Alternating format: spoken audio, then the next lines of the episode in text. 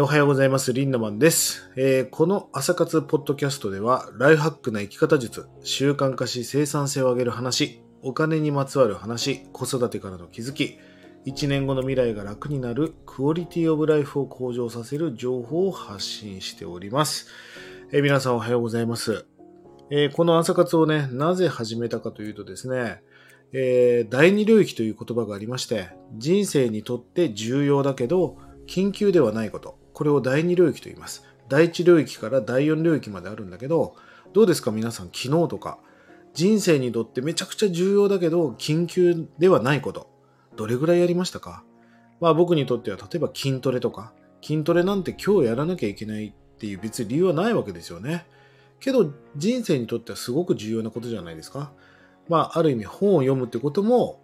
人生にとって緊急性はないけど重要なことかもしれません。まあ今日の朝活だってそうですよね。別に今日参加したから人生が変わるわけじゃないかもしれないけど、もしかしたら皆さんの未来にとって重要な時間になるかもしれない。まあそんなね、朝の30分という時間を活用して、まあ要は第二領域を作っていこうということですよね。え第二領域を作ることによって、まあ僕も含めて皆さんと一緒にこう共にね、磨いていく、未来のための投資する、そんな時間にしていきたいと思っております。あの、この朝の時間っていうのは多分女性で言うとメイクをしたりとか、ご飯を食べたりとか、なんかこう、朝シャンしながらでもいいんですけど、まあ耳で参加することによって、えー耳でね、第二領域の時間を共有できるということで、この朝活を始めました。僕はもう朝がものすごく苦手だったんですが、この朝活のおかげで、ちょっと朝早く起きれるようになりましたね。今日も朝5時に目覚ましをかけて、えー起きましたが、まあ、本当にこれができるようになったと。まあ、本当に人は習慣の生き物ですから、まあ、未来を変えたいんであれば習慣を変えればいいわけですよね。習慣を変えてしまえば、あの自動操縦のように変わっていく。まあ、そんなね、えー皆さんにとって最高の第二領域にしていきたいなと思っております。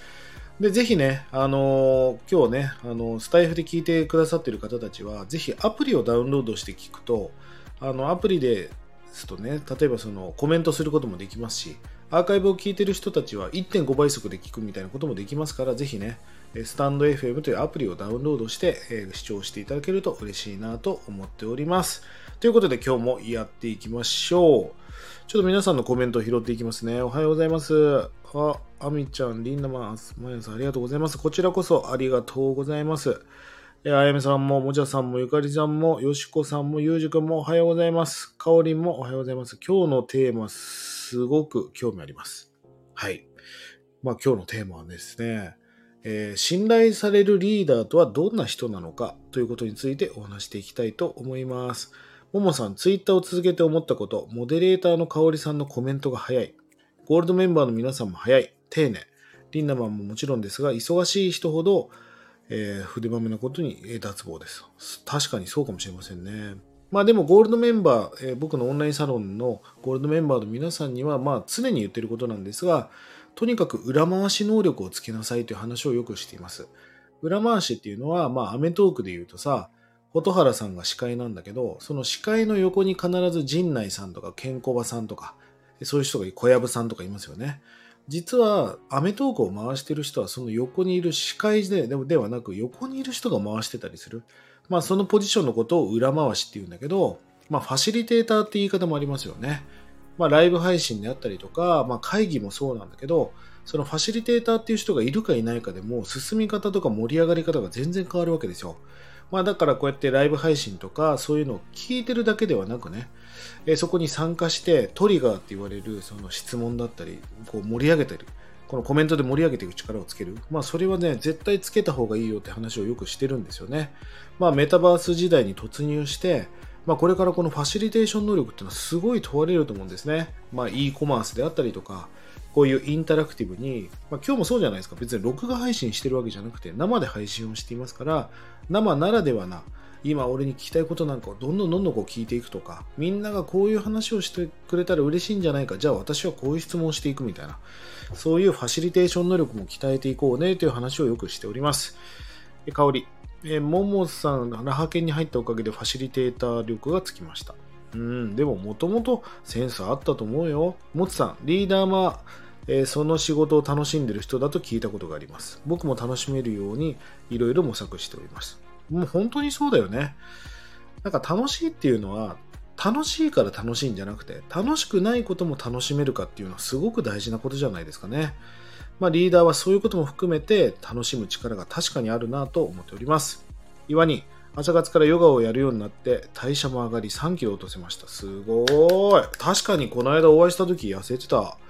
確かに確かに。えー、めぐみさんおはようございます。想像力が多くはなさすぎですね。そうなの？そんなことないと思いますよ。え香り、リーナマンは信頼されるために意識していることはありますか？あるよ、あるよ。まあ今日はそんな話をしていきたいなと思うんだけど、でも信頼されるために動いてしまうと、なんかちょっとこう、下心が出てしまいますよね。あんまり信頼されようと思って動いてはいないけど、俺の基準はやっぱり美学が大事だと思っていて、特に男性って美学、美しい学問で書いて美学ね。美学が重要だと思うのよね。なんか信頼されようとしてるんではなく、やっぱり自分がだったらこういう人を信頼するなっていう人をやっぱり演じていくじゃないけど、だって自分の中に美学があるから、いや、こういうことは絶対やんない方がいいな、かっこ悪いもんな、みたいな。まあ、それをこう基準に生きていくっていうのは、まあ、すごく大事なことなんじゃないかなと思っております。えー、なんちゃん、リンナマンは自分の機嫌を取るために何をしますか？おちょっとリーダー論からずれますけども、そうね、自分の機嫌を取るためにはやっぱ自分と対話するってことかな。内観っていう言葉があったり、内省するって言葉がありますけども、自分と向き合う。まあ、コミュニケーション能力っていうのは、周りの外部の人たちと取る力のことだけではなく、やっぱり自分とのご機嫌を取っていく、自分との対話をしていく力っていうのはすごく重要だよね。自分で自分のご機嫌が取れない人なんか、他人のご機嫌を取るわけいかないもんね。まあ、僕はちょっとその辺を意識してますかね。かおりちゃん、美学。ね、意識してみてください。もじゃ、美学がある男性は色気もある気がします。まあ、女性にも美学があると思うよ。男性だけではなくね。そういうなんか、なんていうのかな、軸というか、自分の中のこう、うん、なんか信念みたいな、ポリシーみたいなものっていうのはやっぱ生きていく中ですごく重要ですよね。ほんで、美意識が高い、そういう美学がある人っていうのはやっぱり美しく見えるし、かっこいいよね。そういう人に人はついていくよね。まあ、ある意味それもリーダー論の中の一つなんじゃないかなと思っております。えゆかりに楽しくないことを楽しむためにしていることありますか？楽しくないことを楽しむため。楽しいか楽しくないかっていうのは自分の中のやっぱり意味付けだからさ、まあ筋トレがもう苦しいって人もいれば筋トレ楽しいと思ってる人もいるわけだから、でもやっぱり目的があるかどうかじゃないですか。筋トレ自体は楽しくないんだけど、筋トレをしたら、え痩せて彼女ができるっていうことをイメージしてる人は筋トレが楽しくなるわけだよね。みんなから評価を受けてるとか。だから目標を決めるんじゃなくやっぱ目的が重要だと思うんですよ。自分がなどうなりたいかとか、何のためにそれをやっているかっていうことがすごく大事なんじゃないかなと僕は思いますね。え、あみちゃん、美学どうありたいかをえちゃんと知っていることって大事だよね。俺もそう思います。えー、はるちゃばさん、ありがとうございます。ということで、本題に入っていきたいなと思うんですが、今日はね、信頼されるリーダーという話をしていきたいんですが、えー、なぜこの話をするかというとですね、先日あの、えー、X、昔で言うツイッターね、そのアプリで、まあ、マルコさんっていう人がいまして、えマルコさんはですね、最近あのオンラインサロンの中で、まあえー、ツイッターの勉強会とかを X の勉強会とかをやってくださっていて、まあ、この間ね、あの実は某、某中国地方でお会いしまして、まあ、まるちゃんは本当にもうツイートをもう本当にゼロから自力で伸ばされた経歴がありまして、まあその中でもね、今回お話してランチしたんだけども、いっぱい教えてもらったよ。で、そんなまるちゃんが昨日投稿でね、信頼される上司という投稿をしていたんです。で、それがまあ良かったんで、こう、絡みに行ったらですね、明日の朝活で活用してくださいみたいな話になりまして、ああ、じゃあ明日の朝活でこの話しようということで、今日はこの話をしています。あのー、まるちゃんの投稿でね、信頼される上司というね、画像投稿されていました、X で。まあそこにはね、こんなことが書かれていました。えー、人の失敗は許す人。嘘をついた時は許さない。叱る時は1対1。指示はわかりやすく繰り返し。さりげないフォローを入れる。功績は部下に譲る。責任は上司である自分が取る。話しやすい環境を自分から作る。ほうれん草は上司からする。褒めてやる気を引き出してくれる。ねこれ全部重要だよね。まあ、あその中でも例えばですね、うん、功績は部下に譲る。なんかこう手柄を全部取っちゃうリーダーとかやっぱ上司っていうのはついていけないよね。むしろ手柄は部下に譲ってあげて自分はその何かこう問題が起きた時のケツは全部拭くみたいな。やっぱりそういうリーダーに人はついていくと思うんですよね。うーん、ほうれん草は上司からするっていうのもすごい大事だと思うんだよね。うんまあ今時代が、えー、トップダウンって言われる、まあ、まさにその三角形の構造ねヒエラルキーって言われる三角形の構造じゃなくなってきた。どちらかというと逆三角形の構造を作れた組織の方が強いわけですよね。まあ、えー、孫正義さんも自立分散型って言われる組織構造を作ると。戦略的シナジーグループという話をねよく株主総会なんかでやっていましたが戦略的シナジーグループっていうのは自立分散協調なんですよね。まあ、要は、ベタベタベタベタみんなでくっついてない、えー、常になんか会議室に集められて意味のないミーティングをしているわけじゃない。まあ、自立していると。個々がもう自立して自発的に動いているわけです。で、分散している。もうベタベタベタベタくっついてるんじゃなくて、みんなが個々のプロジェクトを動かしている。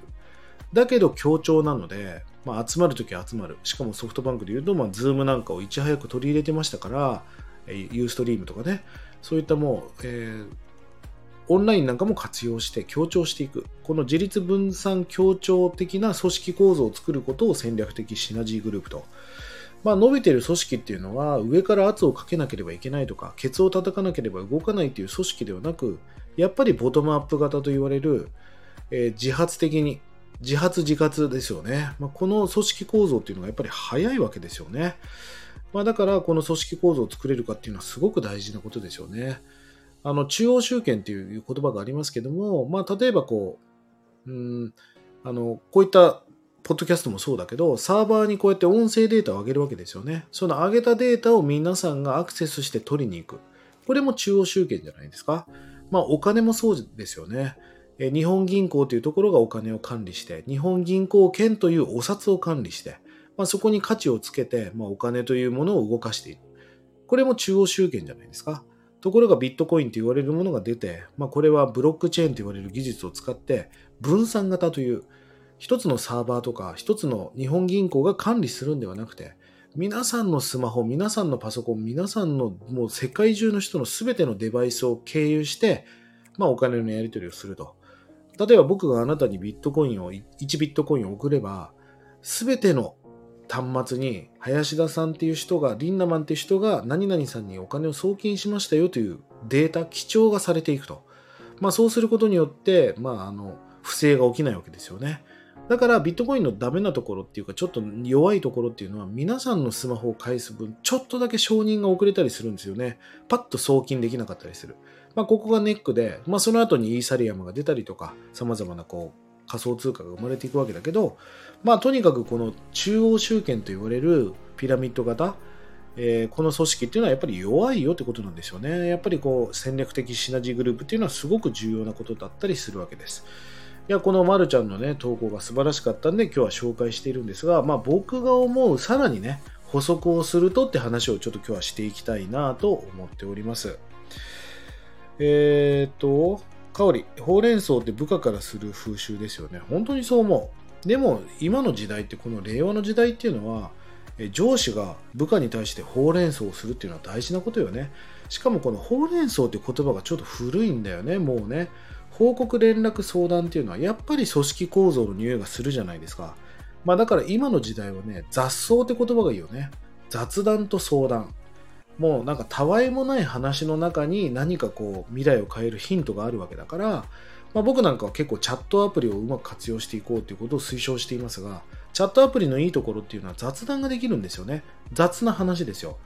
要はなんか例えば会議をしようと思った時に的を得てない話今日のランチ何何食べるみたいなのが雑談じゃないですか。この雑談を繰り返していく中で今のプロジェクトのヒントがやっぱり生まれていったりするわけですよ。だから、報告、連絡、相談ではなく、やっぱり雑雑談と、まあ、えー、その相談ですよね。その相談しやすい空気感を作るっていうのは重要なことじゃない？まあ会議なんかでも、そのなんか発言しづらいなとか、すごい圧が強いなって会議はやっぱり楽しくない？なんかもうたわいもない雑談をしやすかったり、なんかたわいもない相談ができる場所？報告ってさ、まあ事後報告だから、まあ例えば今日クライアントのとこに行って失敗しましたっていう報告を受けても、そうかって言うしかないんだけど、事前に雑談と、え、その相談を繰り返せるような組織構造を作っておけば、失敗しないようなアドバイスっていうのができるわけですよね。まあだから会議っていうのは、まあアイスブレイクっていうのをやって氷を溶かすっていう、みんなで打ち解けましょうよっていう。で、そこで心のつながりを作って、まあラポールっていうのを形成しながらやっていくっていうのが、まあ今の会議っていうのはすごく重要なことですよね。まあこのほうれん草という価値観はちょっと古くなってきちゃったなという印象を受けます。えー、もつさん、評価の中にほうれん草ができるかっていうのがありますよね。まあ確かにそうですね。え、しずちゃん、雑談できる上司には相談しやすい。そうだよね。まあ、そういうのを受け入れてくれる人ってすごく重要だと思います。えほうれん草ばかりしていると自力で考える人が少なくなる気がします。そうだね。まあなんかそのトップダウンになってしまうと、なんか思考停止しちゃうよね。いつも正解を上から降りてくるんで、まあ、考える力がなくなっていく。まあだからアクティブラーニングって言われる、まあこういったポッドキャストもそうですけど、一方的に話を聞くんではなく、アクティブラーニングだから、考えながらアウトプットしながら、ディスカッションしながら、インタラクティブにみんなでこうやって文字で会話をしながら進めていく。これが生配信のいいとこですから、まあ、このアクティブラーニングって言われるこの学び方っていうのはすごく大事なことだなと思っております。え香りえ、空気作りができる人も信頼できるリーダーですね。まあ、まさにだと思います。じゃあ僕が思うね、えー、補足。これからのリーダー論で重要だなと思う補足、ちょっと今日は3つ紹介したいなと思っております。えー、一つ目はもうね、今喋っちゃいましたけども、まずボトムアップ。この組織構造を作れるリーダーが、まあ本当にこれからの令和のリーダー論にとって重要なことなんじゃないかなと思うんですね。どうでしょうか？こう上から下に下ろしていく。お前俺の言った通りやれよみたいな。お前の、お前に正義はない。俺が正義だ。っていう組織構造の中では、いいものって生まれていかないじゃないですか。過去の成功パターンはたくさん作れるかもしれないけど、未来を変えていくアイデアっていうのは生まれないですよね。しかも今の時代っていうのは多様性と言われる時代なので、なんかこう、昔ってさ、昭和の組織って、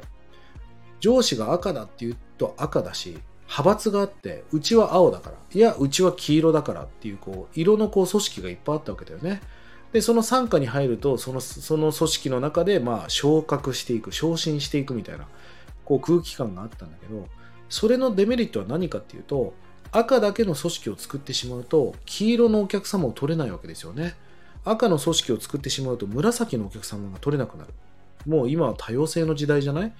えー、例えばトイレもさ、男性トイレ、女性トイレじゃ足りないわけですよ。性別って今40個あるって言われてるから、様々な性別があるわけだから、それにこう当てはまる人をこうトイレに誘導しようと思ったら、多目的トイレをたくさん作らなきゃいけない。男、女っていう風に二極化されてないわけですよね。まあ、それぐらい、こう、色が増えてきた。2色のクレヨンじゃないんですよね。もう何十色、40色とかのこう、クーピーのような、色鉛筆のような組織構造を作らなきゃいけない。昔で言ったら赤い組織に黄色いやつが入ってくるとはぶられてたんだけど、逆ですよ。赤い組織に黄色の子を取り入れ込んでいかないと、黄色のお客さんとか、オレンジのお客さんが取れなくなるわけですよね。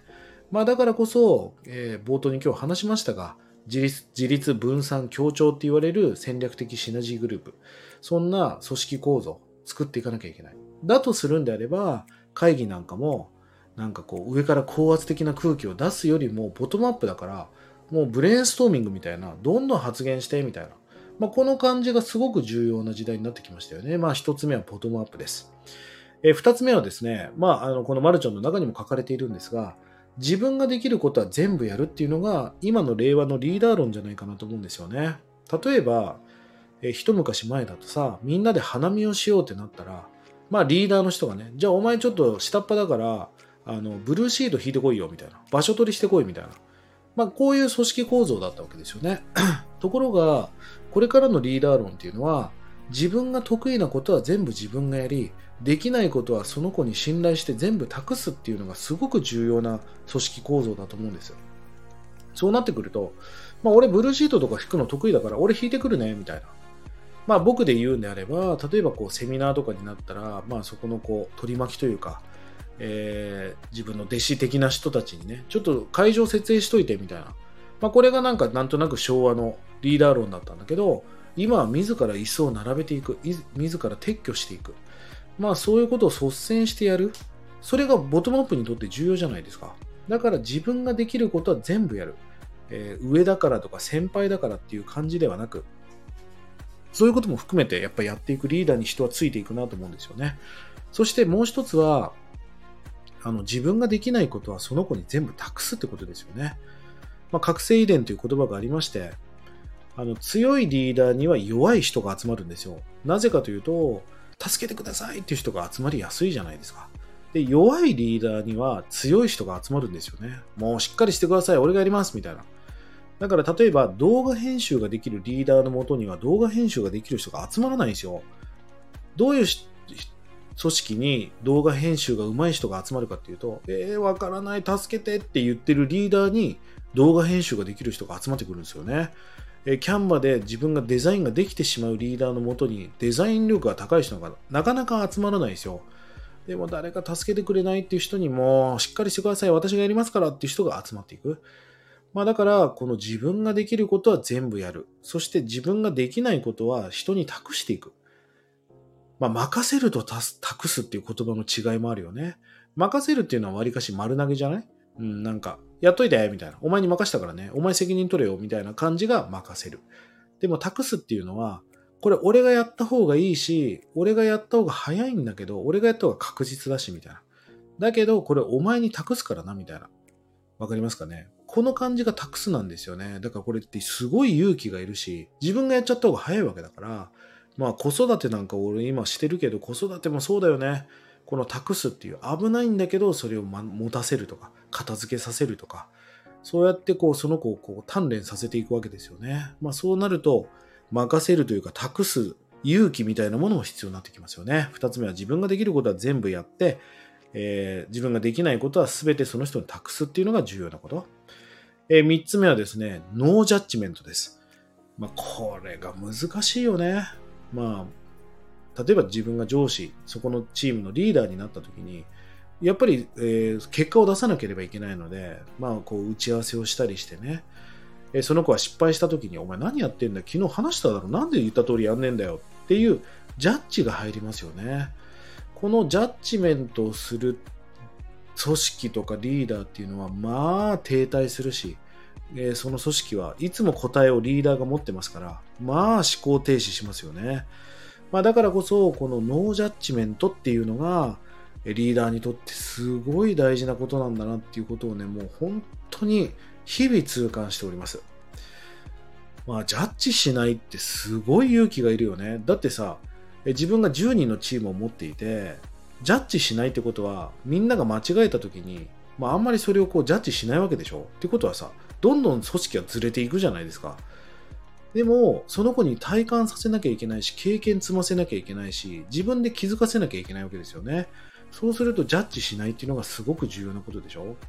だから答えを言わない方がいいよね。アクティブラーニングって話をさっきしましたが、アクティブラーニングっていうのは答えを自分で導け、探し出せってことですから、まあ、この力が必要だと思うの。だってさ、会議をすると、例えばじゃあ俺がリーダーだったら、そこに俺がいるから、常に答えを出せるけど、はい、解散って言ってからはその子たちが自分で考える力が必要でしょ？考えていかなきゃいけないわけだから。ってことは、手を離した瞬間からもうその人たちの、えー、力がもう問われるわけですよ。だったら、今管理してる時だけ動くような組織っていうのは弱くないですか？なぜジャッジしてしまうかっていうと、リーダーが自分が思うようなえ行動とか、思うようなことをやってほしいから、自分色に染めたいからそう言うわけですよね。でも子育てなんかしてるとさ、そうじゃないのよ。やっぱり自分で気づかせなきゃいけないし、あとさ、気づかせなきゃいけないし、その子供がね、自分でできたことに対して、思いっきり評価してあげる、思いっきり褒めてあげるっていう時間がすごく自信にとって重要だったりするんですよね。まあ、このノージャッジメントって本当難しいんだよね。だってもう失敗するかもしんないし、そのプロジェクトでクライアントから怒られるかもしんないのよ。でもそれもやってみろよっていう、こう、託す力が必要だよね。なんかこの3つ、まあ補足をするとって話をしたけど、まあ、まるちゃんのえー、言ってることをちょっと補足すると僕はこういったリーダー論というのがこれからにとって重要かなと思っております。えー、ボトムアップ、えー、自立分散型、とにかく自発的にやっていく組織構造を作っていくようなリーダーが重要である。えー、2つ目は自分ができることは全部やって、えー、自分ができないことは人に託していこうねっていうのが2つ目。えー、3つ目がノージャッジメントですよね。まあこういうリーダーに人がついていくんではないかなと思います。え、国が若い子たちにアンケートを取ったんですね。あなたはめちゃくちゃ稼げる仕事とめちゃくちゃ働きやすい職場があった時にどちらで働きたいですかっていう。紛れもなく昭和は前者なんですね。もう絶対をもう終身雇用で身を捧げて退職金ももらって一生安泰な人生にしていこう。これで良かったんだけど今もう終身雇用もないし退職金もよくわからないじゃないですか。要は今も売れていて10年後売れてるものが想像できないわけでしょ？だって10年前に売れていて今売れてるものなんかそんなたまごっちも終わったしさプリクラも終わったわけですよ。ということは今流行って今なんかこう儲かってる会社が10年後どうなってるかなんか想像できないわけじゃないですか。まあ、まさに商店街が過疎化していいように取られていくみたいな、ジャスコに取られていくみたいな現象が起きてるわけでしょ？まあ、だからこそ、なんか、そういう組織構造づくりっていうのは本当に重要だなと思っております。ぜひね、参考にしていただければと思います。えー、ももちゃん、子育てに似ている。ね、本当にそう思うよね。なんかまあ、子供を産むとわかるよ。まあ、俺が産んだわけじゃないけど、本当に子から学ぶよね。まあ、組織とかチームっていうのはまさに子を生んだようなものですから、子育てから学ぶことっていうのは本当にあるよね。え、しずちゃん、褒め方、褒め時大事ですね。そうなんだよね。だから褒める力って大事なんだけど、たださ、子育てで言うと、褒めた瞬間に始終関係っていうか上下関係もできちゃうじゃない？だから最近の子育て論には褒めるってこともどうなんだろうって話がよく出てるんだよね。褒めた瞬間に上と下っていう組織構造ができてしまうから、同じ目線の方がいいんじゃない？みたいな。だからこう親子留学みたいなのが流行ってるけど、親子留学がいいところっていうのは、子供に対して、あなたも1年生、でも私も1年生、立場一緒だよみたいな。だから一緒に学ぼうねみたいな。まあ、同僚というか友達になっていきますよね。だから上下っていうこう上と下という組織構造ではなく平面的な、要はみんな一緒でワンピースだよね。ワンピースのすごいとこっていうのは、なんかこう、剣、剣のリーダーはゾロみたいな。えー、航海士のリーダーはナミみたいな。医療の、ね、医療の、えー、リーダーはチョッパーみたいな。各リーダーが決まっているんだよね。だからルフィのワンマンじゃないじゃないですか。でもルフィの仕事っていうのはボスを倒す。そしてビジョンを掲げる。海賊王になるっていうビジョンを掲げるのがルフィの仕事。で、ワンピースの組織構造のすごいところは自分の夢を叶えるとみんなの夢が叶っていくっていうこの構造がすごいなって思うんですよね。ゾロは世界一の剣豪になりたいだけなんだけど、ゾロが世界一の剣豪になると、おのずと海賊王になっていく。こういう me ではなく we ですよね。私の夢ではなく、私の夢を叶えると私たちの夢が叶っていくっていうこの組織構造は本当に無敵だなと思います。え岩に、ノージャッジメントはリーダーの人間力が問われますよね。今日のお話すごい響きます。ありがとうございます。でも本当に俺も今日々鍛錬ですよ。ついついジャッジしたくなるし、ついつい口を出したくなるし、お前この間言っただろこの野郎っていう気持ちになるんですよね。まあでもそれをどれだけその子に信じて託してあげれるかっていうのは重要なことかなと思います。えー、春茶葉さん、ジャッジしない勇気、自分色に染めたいリーダー多いですよね。まあわかります。その気持ちもわかる。だって責任があるから。だけど、それをどれだけ託せるかっていうのは本当に勇気と信用だと思うんですよね。えー、ロックさん、子育てジャッジしないことって大事ですよね。本当にそれを日々僕も痛感しています。えー、子供から学びっぱなしです、ももちゃん。ね僕もそう思います。峰岡さん、ジャッジしない勇気は全責任を自分が取るという覚悟ですね。まあ、それがないと、そうね、ジャッジしちゃうもんね。あやめさん、親子留学理想ですね。ね、親子留学、でもお金かかるよ。今、アメリカなんか年間大学行ったら1000万とか余裕で飛んじゃうから、2人で行ったら2000万かかるからね。4年大学もし通ったら8000万とかかかるからね。いや、もう本当にお金って重要だな、綺麗事じゃなくと思います。もつさん、なかなか判断難しいですね。確かに。えしずさん、子供が資格試験を受けるのに合わせて、親も一緒に勉強するのが良いとか言われてますよね。そうそうそう。だからあんまり褒めすぎるのは良くないとかいう話も最近出てますよね。えぜひね、今日はあの、えー、マルコさんのこの投稿も見に行ってほしいし、ひらがなでマルコっていう風に入れると出てくると思います。で、そのマルちゃんの投稿、日々ね、素晴らしいえー投稿されていますから、昨日の投稿も見ながら、またあのフォローしてほしいなと思っております。えーぜひ皆さん、後でね、下に概要欄の方に LINE オープンチャットと Discord の URL を貼っておきますので、どちらでも構いません。あのー今オンラインコミュニティとしてね、Discord。まあ、LINE しかやってない人は LINE でもいいんだけど、まあ、圧倒的に Discord の方が楽しいから、Discord 参加参加されてない方はね、ぜひ参加してください。あの、無料でも見れるチャンネルがたくさんありますから、で有料にするとね、過去の勉強会とかいう動画も全部見ることができますし、ぜひね、登録していただきたいなと思っております。え取り上げてほしいテーマやお題なんかがありましたら、気軽にコメント、DM をよろしくお願いいたします。えー8月22日火曜日、朝7時になりました。え今日も皆さんにとって素敵な一日を送ってください。リンダマンでした。それではまた明日お会いしましょう。バイバーイ。